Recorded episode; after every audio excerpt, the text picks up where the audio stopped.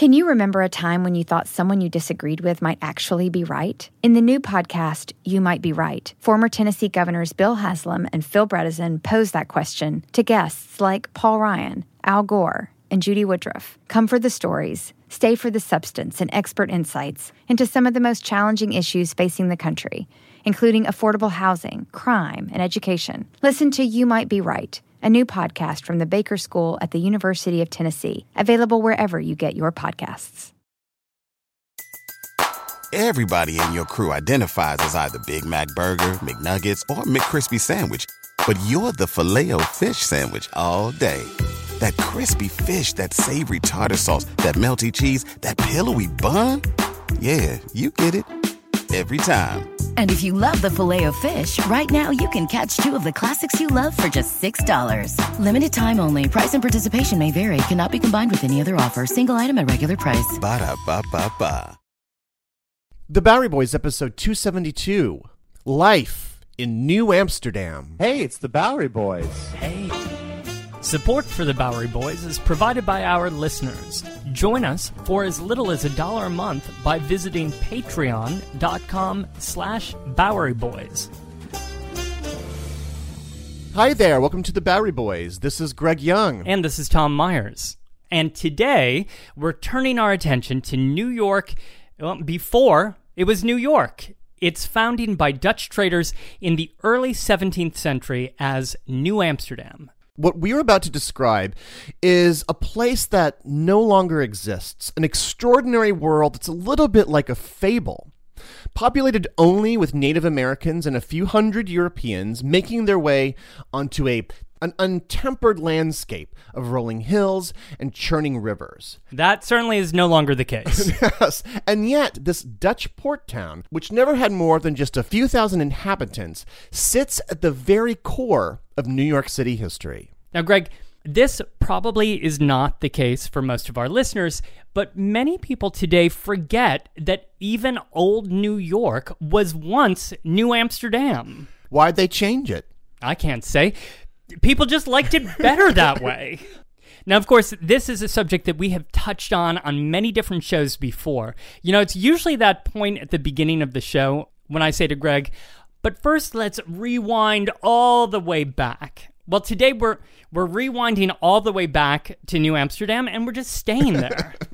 for two shows, for this is part 1 of our exploration of life in New Amsterdam. The 17th century characters that we're going to be meeting today. Henry Hudson, Peter Minuit, Peter Stuyvesant. They might all be giants of New York City history. So join us as we go way back before the boroughs, before the mayors, before the revolution, and before even the British, and sail into the Dutch company town of New Amsterdam. Even old New York was once New Amsterdam. Why they changed it, I can't say. People just liked it better that way. Take me back to Constantinople. No, you can't go back. Now, before we begin, I want to preface by saying, by hoping that many of you have listened to episode 206, which is our story on the history of the Lenape, on the original native people who lived in this land, because we're going to speak about many of the same events that we spoke about in that show, but this time we're telling them from the Dutch perspective. Right. The Lenape show, the original native New Yorkers, Uh-huh. was from the Native American perspective. Yes, and much of that show took place in this time period. They're meant to be companion programs, so perhaps after listening to this one, head back and listen to episode 206. Now, Tom, Are you going to rewind all the way back? Well, I'm actually going to start in a different place. I'm going to start with the official seal of New York City, which was adopted in the year 1915, filled with symbolism from New York City history. There's a Dutch windmill in the shield. There is a Native American on one side and a European colonist on another. And atop it is an eagle representing the American Revolution. But there is something very unusual on this, especially as a representation of a huge metropolis like New York City. There is not one, but two unusual creatures flanking a shield in the center of the seal. Wait, there's a seal? No, no, no. I'm sorry. The seal has creatures on top of it. The two creatures are beavers. To the Dutch, the original European settlers, the beavers were the first and foremost representation of the region. In fact, the foundations of our whole city here, Tom, were built not on solid stone, but on beaver pelts. No less than an entire metropolis built upon the sh- poor shoulders Yeah. of beavers. That is a lot of pressure to put on those l- small animals. Sure, sure. But seriously, why is New York's economy and future success and future grandeur built upon beavers? Well, I wish it was the appreciation of their of their skills in nature, but the real reason is that they had extraordinary coats. They were fairly easy to capture amongst those coated creatures in the wild, mm-hmm. and they posed little danger to hunters. Now, foxes and bears, they also had very desirable coats back in the day, but of course they were a little more little diffi- trickier. a little difficult to pursue. Beaver coats became much desired, in particular in this fashion craze of beaver felt hats. It was and were the rage for almost 300 years. Many of these fine men's hats mm-hmm. were made of beaver pelts. Yeah, and and you could use beaver pelts for all sorts of luxury apparel. But surely there's no shortage of local beavers, right? In in in in Europe. I mean, they could just, you know, shoot local, right? Well, yeah, but there was great competition in Europe to capture and skin these beavers. So much so that in the Netherlands, where we'll be spending some time here, beavers would become almost entirely extinct by the 19th century. And in many countries, these populations were wiped out entirely. Okay, so so what finally then brought those beaver trappers over here to the to the new world? Well, it's interesting because the New World was a bit of a surprise for many of these European nations. By the 15th, 16th century, these European powers, England, Portugal, Spain, they were looking for sea passages to the Far East, to India and China. And they were sending out explorers to close this long distance gap and, of course, enrich their countries. They were they were looking for a route to China. They weren't looking for beavers. They weren't, no. And in their search for that much desired route, of course, you had the continents of North and South America in their way. So these first explorers who landed on these shores, the very first Europeans, would send back to their home countries or the countries that hired them, send back descriptions and examples of life of this strange new world. And in this way, through one particular explorer, the Dutch discovered the beavers, the North American beavers. I heard you say one explorer in particular, Mm-hmm. um, who may have been sailing not for his home country, but from his hired company. I think you're probably talking about Henry Hudson. the namesake of our Hudson River and, and many other places in the New York area. Now, on this landmass that would be the United States in the far, far future, Europeans had already been making contacts and even small settlements here by the late 16th century. The English, for instance, had first settled the ill fated Roanoke colony in 1585 and later built a fort in Jamestown in 1607, both in the future colony of Virginia down south. Now, closer to the future New York region, the Italian explorer Giovanni de Verrazzano sailed into New York Bay as early as 1524. But it would be the English explorer Henry Hudson and his voyage on behalf of the Dutch that would set in motion their permanent settlement in this area. And Greg, you did a solo show for the Bowery Boys about Henry Hudson Mm-hmm. and his Halve Maen um, many, many years ago. Yes. but perhaps you could give us a very quick overview of what his story was. A very, very quick overview. So, in 1609, Henry Hudson sailed from Amsterdam on behalf of the Dutch East India Company, whose objective was to find a trading route to the East Indies. Now, this is a term that they used to describe South and Southeast Asia in those days. For several months, he sailed along the eastern seaboard, then decided to retreat back north, heading into what we know today as New York Harbor on September 11th, 1609.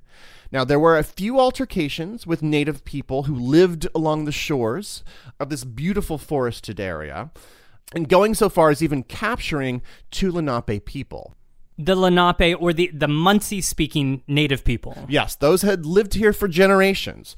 Now, as we know, Hudson came upon this wide river, which seemed to flow deep into the interior of this strange land, but he then soon realized that it was no waterway to the East Indies. Now, today we call that, of course, the Hudson River. Although, Tom, do you know what the Dutch called it? Uh, I- they obviously didn't call it the Hudson River, they would call it the Mauritius River. In honor of Maurice, the Prince of Orange and the leader of the Dutch Republic. Orange, you glad they didn't give it a different name, Greg? I believe it's more properly pronounced Oranje. So, anyway, Hudson reported back to the Dutch about the relative ease of navigating this river and the quote, friendly and polite people that lived there. so he came into contact with the Native Americans living around here. What else, Greg, did he find? Well, among the many lists of benefits to this new land, quote, many skins and pelts could be found here. Now, to be fair, North America's rich abundance of beavers and foxes and other beasts had already been discovered by the French, but they were actually farther north in what we call Canada today. So there was no competition here in this region, and so the Dutch prepared to swoop in. They smelled an opportunity because let us not forget that he wasn't sailing for the nation, he was sailing for a private company, mm-hmm. a company that was thinking about where the biggest business opportunity was to be had. Of course, the New World had other material treasures that the Dutch would soon deem valuable, such as timber. And then, of course, the Dutch would pursue other business ventures in the Atlantic itself, principally tobacco, and unfortunately, which we'll talk about a little bit later, they would be a principal part of the transatlantic slave trade. So, following Hudson's voyage, the Dutch sent subsequent explorers, namely those helmed by the sea captain Adrian Block. He came actually to the New World at least once a year between 1611 and 1614. So we have Hudson who explored here on the block, but neither of these two actually set up a permanent settlement for themselves. No, no. Uh, in, fact, in 1614, Block returned to Holland, having mapped to the best of his ability these lands, and joined with several other businessmen, and received permission from the Dutch government to form the New Netherland Company, and were granted exclusive trading rights to this area. Oh, so in 1614, they're granted the right, and then what? They just headed off uh, back over to North America and set up New Amsterdam? they did head back to create a new settlement, but not New Amsterdam. In that year, 1614, in fact, they had managed to construct a fort called Fort Nassau, later Fort Orange, on a small island outside of today's Albany, New York. So further up the Hudson River. And for many years, this would be the only Dutch outpost in this area. But as the years progressed, and as they did have finally a presence in this region, their relationship with the native people of the land matured and got a little bit better. Meanwhile, while that's going on, this political truce, and we're not we're not getting to international politics uh, with this with this show, but I but there was a truce between the Spanish and the Dutch that ended in 1621, and that required both countries to have increased presence here in this new world region, right? So it required the Dutch to like put a little bit more energy behind their New Netherlands settlements. In order f- to protect them. Yes. And you know, this believe it or not, this this broken truce actually brought more financial opportunities via privateering, for instance, and mm-hmm. shipping. Well, so that's relations with Spain, but meanwhile, in the same time, don't we also have the British setting up colonies in the Northeast? Oh right, I forgot a little a minor settlement that uh, Small detail. an English settlement of another foothold by 1620 the Puritans had settled the Plymouth colony in the future colony of Massachusetts by this point. So these international relationships are now being carried over in this new playing field of the new world. It's really time then for the Dutch to kick this up a notch, you know, to like throw some more resources in this and to develop and protect their their quote unquote territory. And so in 1623 they formed the Dutch West India Company. West India, that is to say, sailing west from Holland mm-hmm. and finding what the today's Caribbean um, and the and the eastern shore of the United States. Yes, the D- Dutch West India Company was principally concerned with those bodies of land in the Atlantic. This would be a government chartered merchant body that would fuel growth into this largely unexplored world of the New Netherlands. And so they need settlements to get these businesses rolling. And to start a settlement, you needed settlers. And the first settlers arrived in May of 1624 aboard the ship the New Netherland, which was under the direction of Captain Cornelius May. They arrived on May 20th and set out to establish their first settlement on a small island off the tip of Manhattan in New York Harbor, which they called Noten Island or Nut Island. Of course, today's Governor's Island. Mm. And so, who were these settlers? Were they from the Netherlands? They came from actually all over Europe, but many in this first group were Walloon refugees. That is, they were these they were French-speaking Protestants who had sought refuge in the Netherlands during the religious wars. They, however, ironically, didn't really feel that welcome in Holland, and so they looked toward North America for a new beginning. You know, they they had originally petitioned the British actually to head over and to settle in Virginia and their settlement there.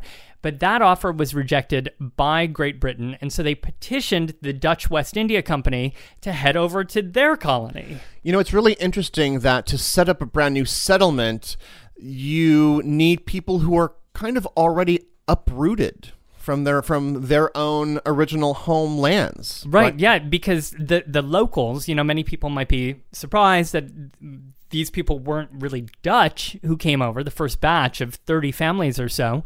But the you know, the locals were pretty happy back in Amsterdam and in the Netherlands, you know, the economy was flush. It was their golden age in the 1600s and they even had a wonderful social safety net. I mean, I'd kind of like to live in, you know, Amsterdam of the 17th century right now.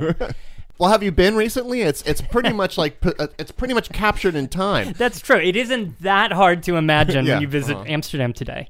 But those who came over, they didn't have a whole lot to lose. They had a lot to gain, in fact, um, because they had a deal with the West India Company that, in exchange for their own labor uh, for a period of six years, the company would repay them by granting them land. So they had an opportunity here. But even though they were sort of refugees, they mm-hmm. were still employed by this company. They were going to form a company town. Yes, and that is a very important point to make here because these settlers, they weren't looking to establish their own religious based colony, you know, like the others that you've mentioned. They were heading to work for the Dutch West India Company. They were employees. And this meant that the company set all the rules, they called all the shots, you know, uh, that these settlers were expected to trade with the Native Americans on behalf of the company. They were raising food really on behalf of the company and to, you know, feed the other people who were working in this company town. Weirdly enough, this is almost like a 17th century version of a 21st century tech bubble. These, you know, these massive company towns that are like in San Francisco or Oh. Silicon Valley. Yeah, yeah. Well, and similarly, the Walloons had like all you can eat sushi buffets at lunch. Nitro cold brew Oh, on, on, tap. tap. totally, all the time. It was the rage. But no, they they did manage to get some representation. Um, there was a five person board of advisors to the company director, but the company director reported back to Amsterdam to the company bosses back in Amsterdam. Those were the people who were really in charge here.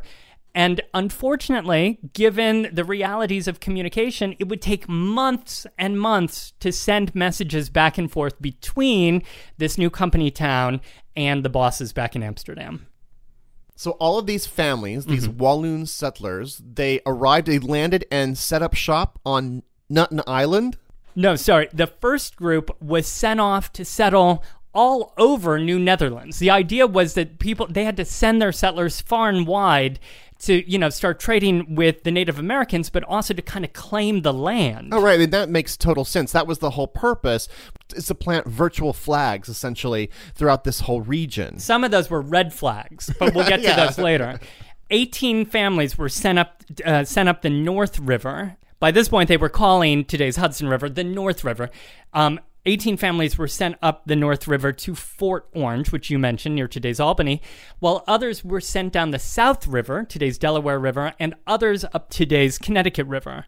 But there was a small batch of settlers who stayed here on Noten Island because they didn't really, you know, require that much space at first, and it was also easy to defend but they had an obvious problem here as they they did want to grow the settlement here and so they had to abandon this rather nutty strategy but for now they farmed they traded with the native americans and later that year they sent back a ship to, to the netherlands that was absolutely packed with pelts the next spring more ships arrived with supplies, farm animals, um, new settlers, and a new director who was taking over for May named Willem Verhulst.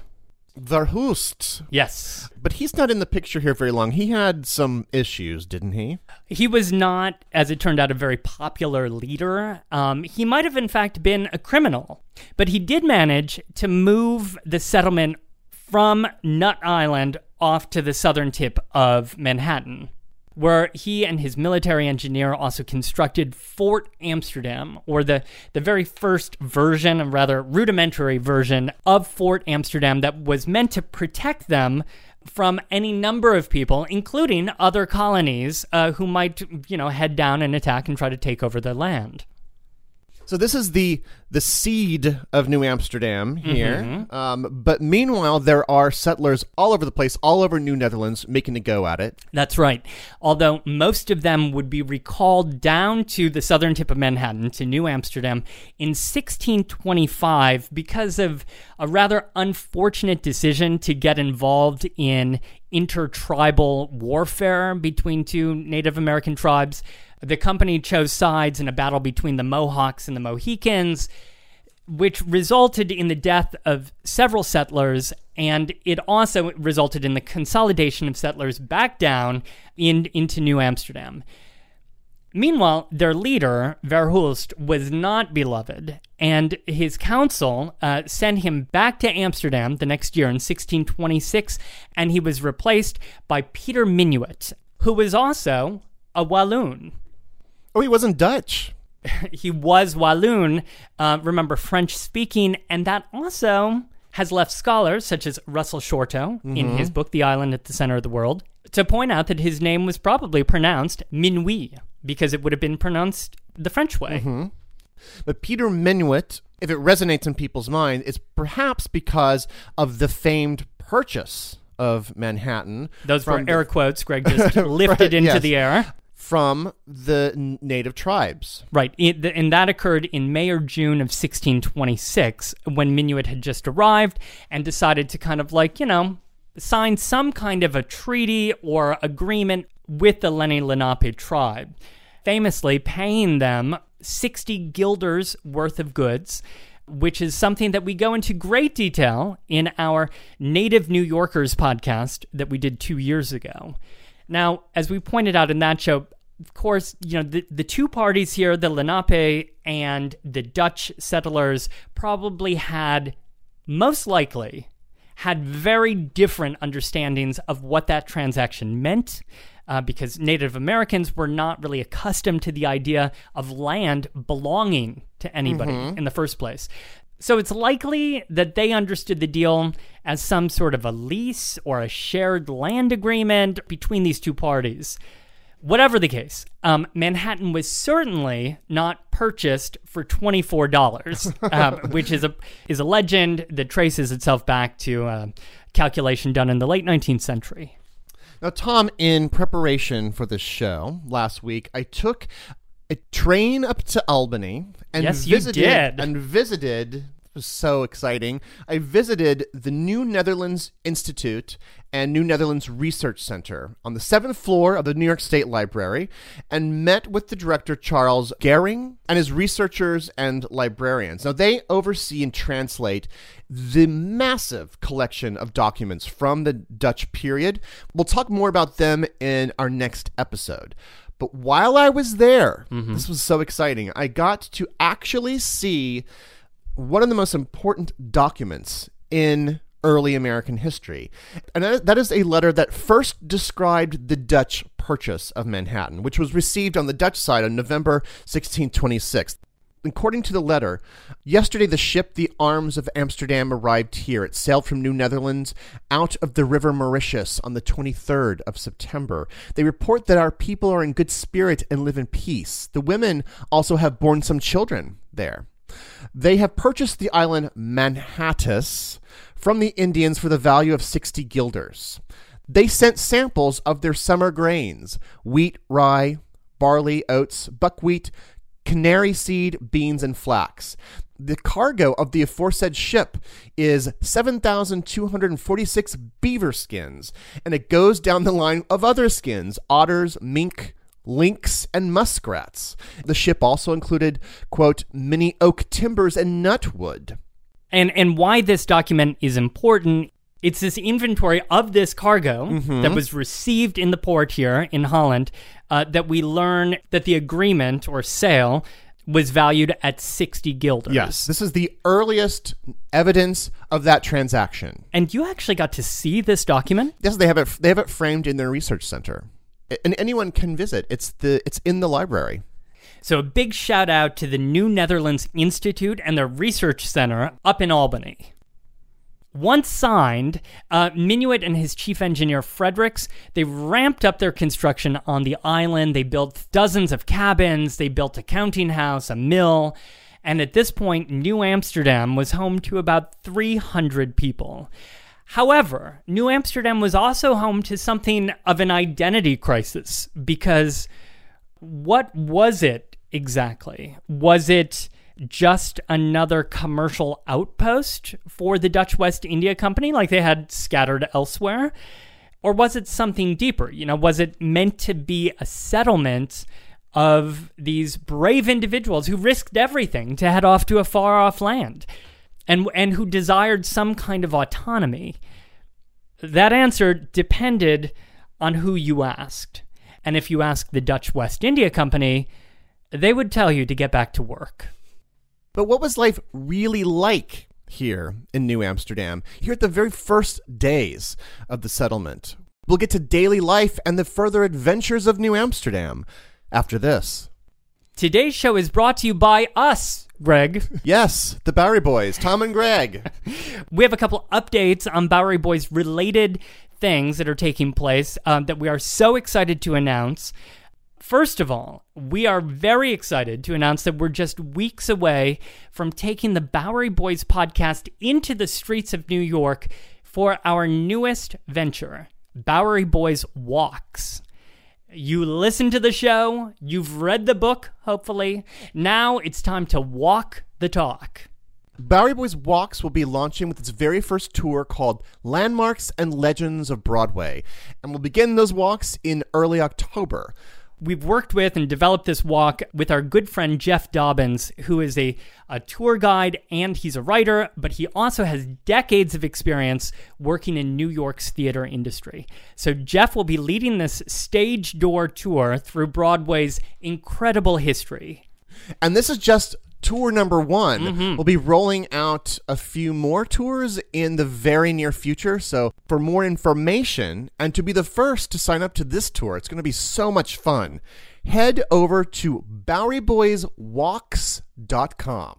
So that's number one. That's number one. Number two is a brand new spin off podcast of sorts, mm-hmm. hosted by the two of us.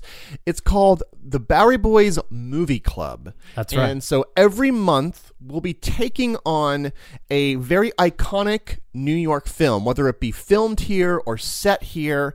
And then we'll be talking about that movie, and many of them will be films that you've seen. And we encourage you to also watch those movies. We'll announce them a couple weeks ahead of time so that you can watch them, follow along with us. And we won't just be talking the movie, although it'll be a very opinionated discussion. We're also going to be looking at it from a historical perspective, looking at both the history of New York as it's presented in the movie and sometimes how the history of the making of that film relates to New York City history. And now here's the thing. Um, you won't find the Bowery Boys Movie Club by searching for it on iTunes or Stitcher.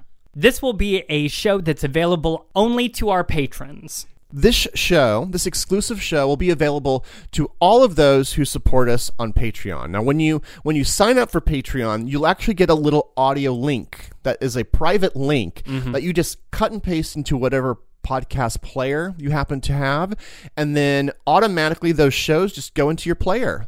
And so this show will pop up starting next week. With the movie, are we announcing the movie Let's here? an- announce the movie. So our inaugural film in the Bowery Boys Movie Club will be Martin Scorsese's Taxi Driver.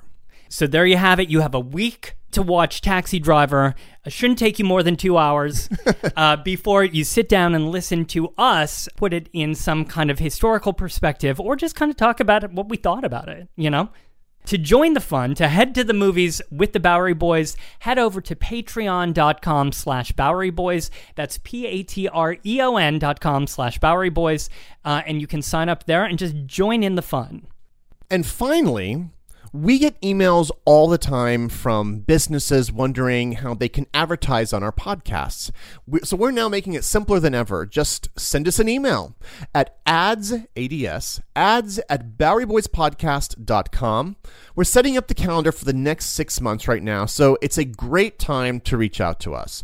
And we love working with all kinds of businesses. You know, we we have really large advertisers, but we also work with you know small New York based um, mom and pop or one person Yeah. shops, And it goes without saying that we have the smartest and and definitely the most attractive audience out there. So email us at ads at BoweryBoysPodcast.com. And now back to New Amsterdam. So you left us in New Amsterdam in the late 1620s, near the moment of its inception. Mm-hmm. Over the next several years, from there until 1642, there are a lot of leadership upheavals, which we will get to. Okay, But I want to spend some time here in New Amsterdam. I'd like to describe life in New Amsterdam, at least life before 1640. What was it like to walk around this brand new settlement? You know, today, when you go down to lower Manhattan, to the financial district, the lower part of the financial district, that area which comprised New Amsterdam, it's so small, actually. It's very easily walkable. But the problem is, is today that area, it's so concentrated. It's it's all either skyscrapers or historic landmarks and just a, a billion Wall Street people and tourists, pretty so much, it's, right? it's kind of disorienting if you're trying to reimagine how it was in the 17th century. yeah, it's it's impossible, right? But if you have the ability, the power to to sort of take all of that away and to mm-hmm. look anew and afresh Yes. at lower lower Manhattan, where specifically was this settlement located? in terms of this settlement, eliminate anything above Wall Street. So if you, you have a map in front of you of mm-hmm. Manhattan, just literally just rip away the entire map except a, the little part from below Wall Street down to Battery Park.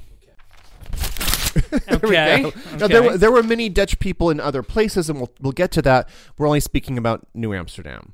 Let me quickly add that there is on the north end here, although it's called Wall Street, in the 1630s, there was no actual wall. this is pre-wall. Pre wall, there were fences, like small fences that, that separated individual properties, but there was no northern border defense. Okay, so this was before the funding for a wall. Yes. The people of the settlement believed that water based attacks from rival European empires were more likely, and so thus that's where the defense was. Ah, so that's why they they positioned Fort Amsterdam uh, at the southern tip of the island. Fort Amsterdam was the first structure, as you as you mentioned, and also still the largest structure here in New Amsterdam. Remarkably, its footprint of where it actually sat, you can almost see it today. It's almost perfectly preserved because it's where the Alexander Hamilton U.S. Custom House is is sitting. I mean, so that was built Oh, in wow. 1902, but it's pretty much the same spot. Ah, the site of today's National Museum of the American Indian. So just erase that beautiful building from your mm-hmm. mind and instead put a four sided earthen fort here with bastions on each corner, you know, where you could launch artillery defenses. So it was a square fort. Inside of the fort would eventually be barracks, a church, a warehouse for valuable goods, and then the director general of New Amsterdam would also live inside the fort. Mm-hmm. Well, believe it or not, the original idea was to have everyone live in the fort. But, you know, in the 1630s, relationships with the native people of the area were very amicable. And so the fort was eventually redesigned, and settlers of New Amsterdam were then allowed to conduct most of their business and then live outside the fort Uh huh. so in in essence it's because of the kind mostly genial relationships with the Munsee speaking people of the region that actually allows New Amsterdam to thrive. Okay, so I'm trying to picture all of this in the southern tip of Manhattan, but I know from our other shows that our Manhattan of today includes so much that has been built up by landfill into the, the bodies of water around it. So, what was the actual shape of the island at this yeah, point? it's it's somewhat easy to imagine the original coastline because the on the East River side, let's start there. The shoreline was today's Pearl Street. Okay, so meaning that there's many streets that actually are fur- further east than Pearl Street. You have Water Street, Front Street, and South Street. Those are newer streets, and the other thing to remember is that they are even straight streets because they were artificially made. However, Pearl Street follows along the original shoreline. So if you want to go back to the Dutch days, walk northward on Pearl Street and you'll notice that it's uneven. It dips and dives and wobbles in various different places because it echoes the original shorefront of New Amsterdam.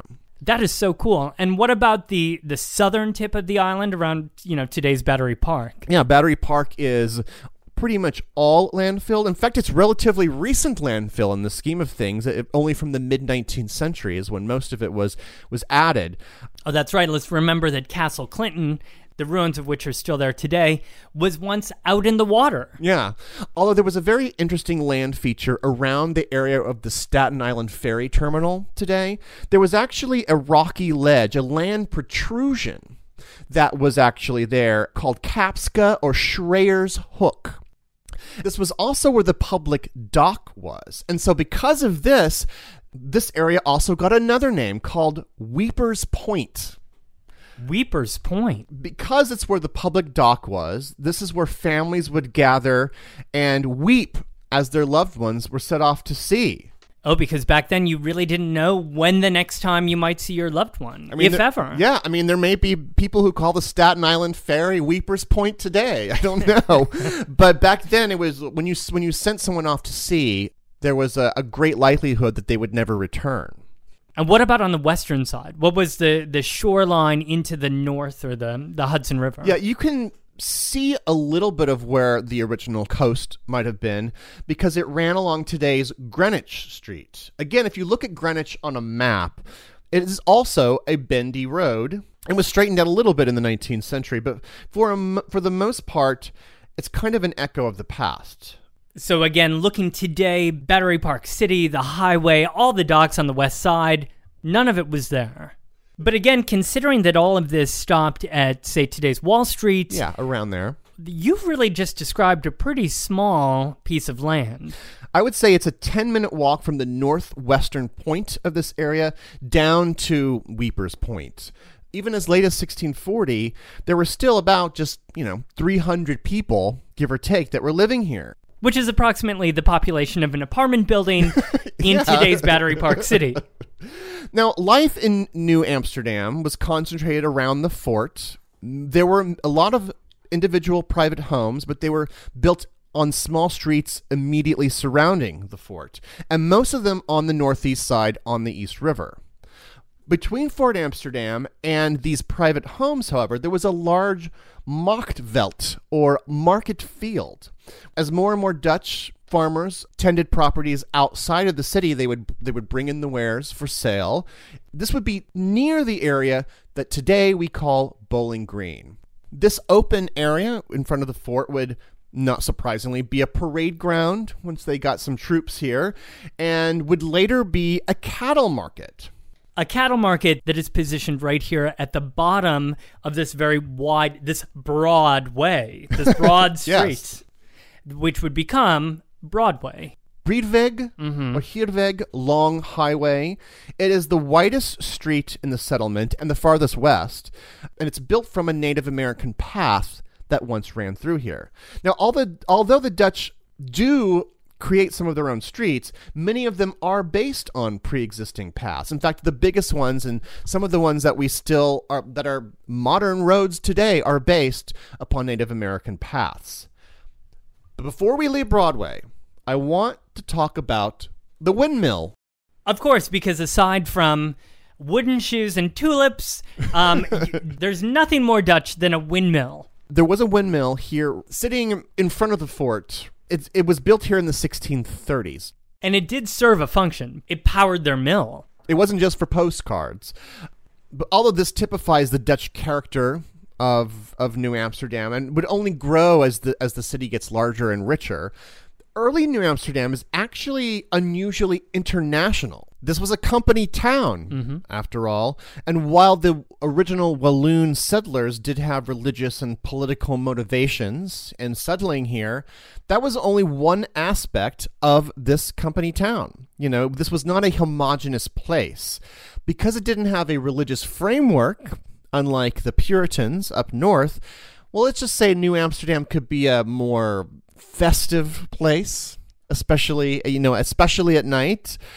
Are you suggesting here that there were drinkers among the settlers? Well, beer brewers were especially honored among the citizenry here. In 1633, the fanciest building in town was the town brewery. well, but to be fair, it was also the cleanest way to drink dirty water was to drink beer. The cleanest way to drink dirty water. Got it. In the earliest days of New Amsterdam, people didn't really even fence in their livestock. So as a result, pigs freely roamed around the street. There was obviously no sewage or trash system. You just got very, very familiar with your neighbor's waste very, very quickly. The earliest houses here around the fort were made of wood, and given the antiquated methods of cooking and heating, and it could get very cold, as we know, during this period, um, the houses frequently caught fire. But there was no sort of organized way to put out these fires. So it could be a very dangerous place in these early years. They, the Dutch could sometimes be their own worst enemy. But when I left this story in 1626, Peter Minuit had, had signed that deal, inked Yes. the deal. Uh-huh. Is he still around by the 1630s? Well, strangely, he was recalled back to the Netherlands in 1632 for reasons that are remain rather unclear.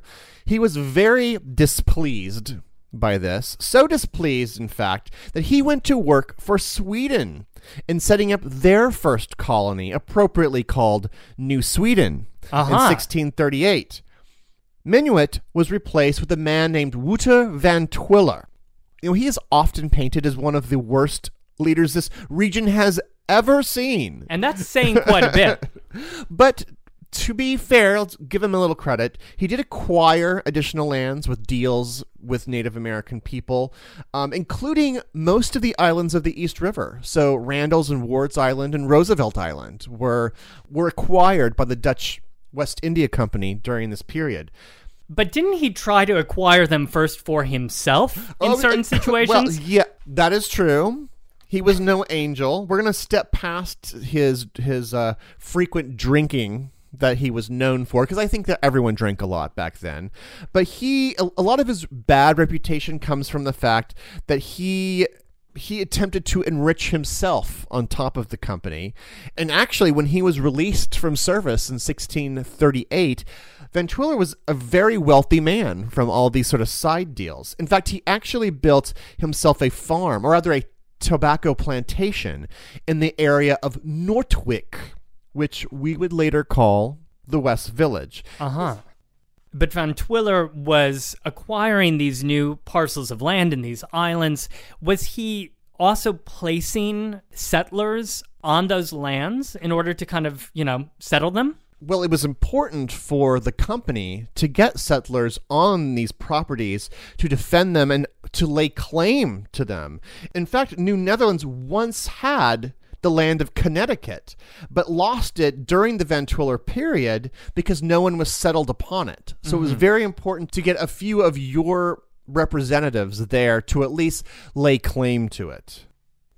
But pulling back here for a second to New Amsterdam, was the town getting larger at this point? Well, there weren't like too many more people coming over. It wasn't increasing uh, in population, but the you know there there were families when they arrived and they had babies. So now they have children. So for instance, by the mid 1630s, the first schoolmaster came over from the Netherlands to to live and work here in New Amsterdam. In 1637, New Amsterdam even got its first practicing physician, Johannes de la Montagne. You mean up until this point there hadn't been a doctor? there had been like ship's doctors, there had been people who picked up little things, but there was not a practiced physician in town until this moment, which is a stunning. Incredible. Yeah, I mean that, that is a real that's a real booster for New Amsterdam. a real Um, shot. A real shot in the arm. Now, some of the more unpleasant work in the colony, of course, was being done by a small number of enslaved people. Now, I say small only in comparison to the number of slaves that the English would later bring to this colony when they would take it over. The Dutch profited handsomely from the transatlantic slave trade through Brazil. But here, New Amsterdam, still at this time, was just a little outpost. And even through 1664, so carrying over into our second part of our show here, there were only two slave ships that were reported to have sailed into the harbor at all. Now, the slaves who would come here would occasionally win their freedom or a half freedom and settle their own farms. But in the 1630s, there's an unknown number of enslaved people, many of whom were living in slave lodgings that had been built well outside town along the East River. But you did mention that Van Twiller had some issues, some perhaps character flaws, mm-hmm. flaws that were not overlooked by his directors, who took action in 1638 and they fired him, and, and they replaced him with a merchant named Willem Kieft. Now, Kieft was another interesting character. His only qualification seemed to be for, for this job seemed to be that he had connections to the bosses back in Amsterdam. And he comes over and takes over this company town that is in a state of total disrepair, with a rather rough and tumble, uh, disorderly crowd of inhabitants. According to the book Gotham by Mike Wallace and Edwin Burrows, during his first year, Kieft oversaw, quote, 40 criminal cases involving slander, theft, assault, adultery, rape, and murder. And Greg, there weren't even that many people living there. No, that's stunning. But remember that most of the people, even though there were families, there were children, most of the people living here were men. And most of them had been willing to set sail, you know, after the Walloons came over. There were more who came over who were just sort of seeking their fortune. They had little mm-hmm. to lose. Now, was Kieft able to whip this town into shape a little bit? Well, he tried to institute a kind of like law and order campaign. You know, think Giuliani circa 96, if you will. You know, he was passing new laws to curb drinking and and he mandated work hours to make sure that people were actually working. And he also started to buy up land around New Amsterdam and to, to start officially granting land to people who had put in their time, which led then to a sort of early real estate market as land started to be bought and sold by the inhabitants of New Amsterdam. And I assume this must have been attractive to others who may have wanted to settle here. And even people who were not interested in working directly for the Dutch West India Company. You know, there were people now coming over who were setting up homesteads and farms and trading with the inhabitants of New Amsterdam or trading directly with the Native Americans. That's because in 1640, the Dutch West India Company they abolished their monopoly on trading activities within the colony and they opened up trade so that settlers could now trade as they wished. These are positive strides sort towards towards building a healthy community. Yes. But what's the problem with Kieft? The first problem with Kieft is that he was kind of a jerk. Each passing day, he found himself increasingly unloved by those whom he led. Kieft blundered his way into terrifying and bloody wars that lasted for years with the local native tribes and cost thousands of lives. And this was, you know, following years of really good relationships Yeah. and trading relationships with the native people who inhabited this area. I mean, that's New Amsterdam wouldn't be able to be this present size if they didn't have a friendly relationship with their neighbors. and the whole colony was built upon that trade in the first place. So it was also really bad for business to go to war with the people who were a vital part of that trade. Mm-hmm. For the Native Americans, you know, their world was now changing beyond recognition. Settlers, and not just the Dutch, but others, were transforming their land and making it harder for them to, to farm or to hunt. And furthermore, on the Dutch side, the Dutch West India Company now had new competition. You know, there were others who were trading directly with those Native Americans, including those from other colonies.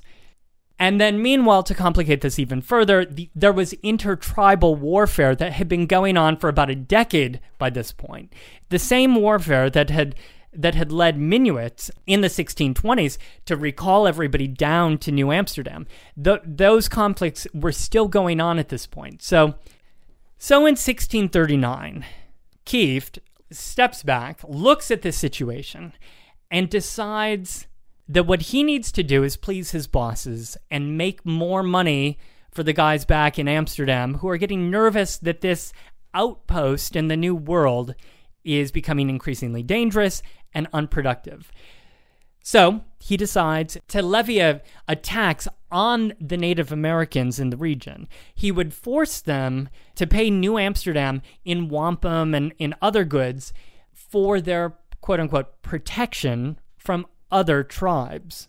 Did all the tribes go along with this arrangement? No, many of them ignored this new mandate. And in fact, many of Kieft's own advisors had warned him against this because, unsurprisingly, it led to increased tensions between New Amsterdam and the local tribes. And finally, two years later in 1641, things snapped out on a farm on Staten Island. This happened when the Dutch accused the Raritan tribe of killing or stealing pigs on the farm of one David de Vries. Now, this was also a tribe that had refused to pay New Amsterdam for its protection. So Kieft took action. He saw an opportunity here, and he sent in a huge group of soldiers to handle the situation. They killed three or four of the Raritans in the most brutal of fashions. We don't want to even go into those details here. It led the Raritans to fight back, killing four of the people on the farm and burning the farm to the ground. Well, this confrontation became known as the Pig War. And looking for, you know, some kind of advice, perhaps, for the first time, Kieft formed a council of 12 men to advise him on, on how to handle the situation. And this is very notable because it's the first time that the townsfolk really have a say, finally, in how things are being governed in town.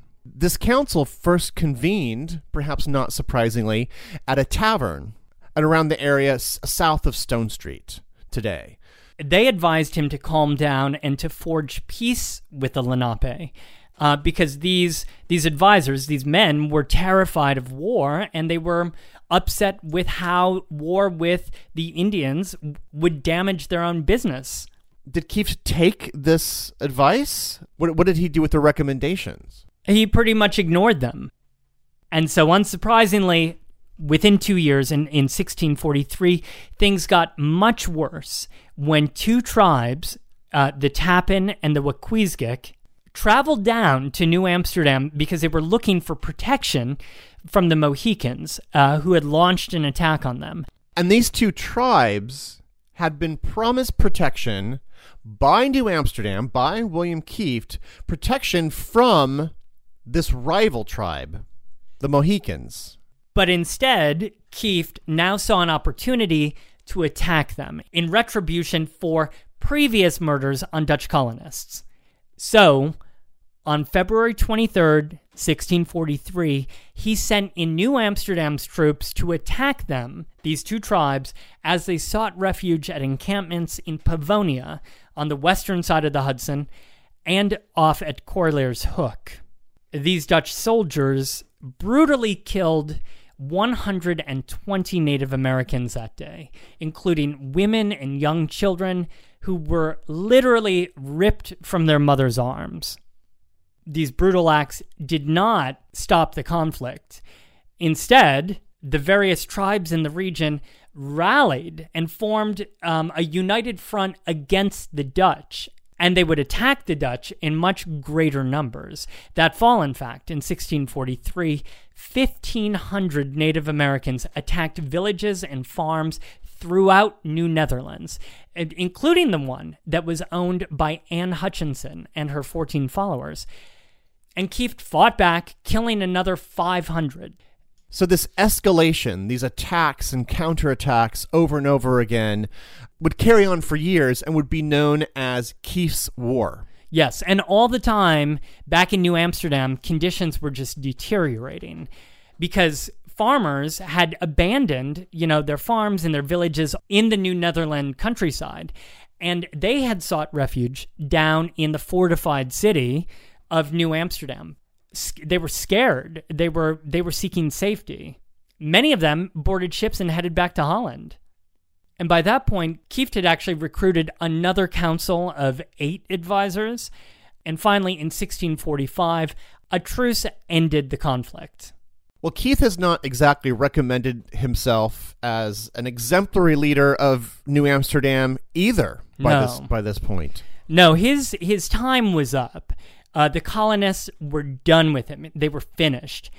That council of eight that he had formed, they petitioned Amsterdam to, to replace him as quickly as possible, which didn't seem to them to be a terribly hard sell. Um, I found a passage uh, that of the letter that they wrote to Amsterdam. They said, quote, Our fields lie fallow and waste. Our dwellings and other buildings are burned. Not a handful can be either planted or sown this autumn in the deserted places. The crops which God permitted to come forth during the past summer remain on the fields, standing and rotting. There are among us those who for many long years have endeavored at great expense to improve their lands and villages. The whole of these now lie in ashes through a foolish hankering for war for all right thinking men knew that these Indians have lived as lambs among us until a few years ago. These hath the director, by various uncalled for proceedings, so embittered against the Netherlands nation that we do not believe that anything will bring them and peace back, unless the Lord, who bends all men's hearts to his will, should propitiate them.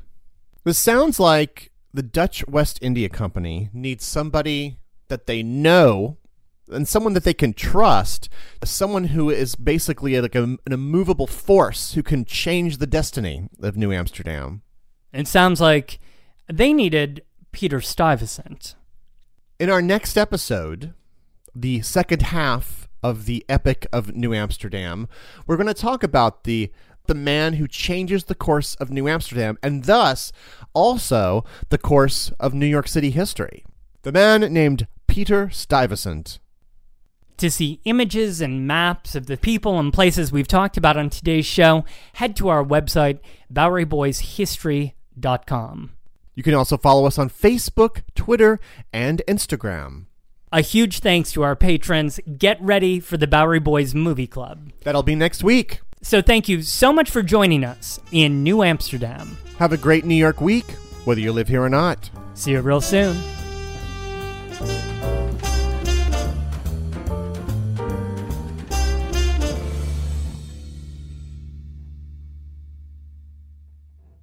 Is America's primary system working? Is the Electoral College still the best process for electing a president? Could a third party candidate ever be successful? In a new season of You Might Be Right, former Tennessee governors Bill Haslam and Phil Bredesen gather the country's top experts to explore these issues and more as we approach the 2024 presidential election. Listen to You Might Be Right, a new podcast from the Baker School at the University of Tennessee, available now wherever you get your podcasts.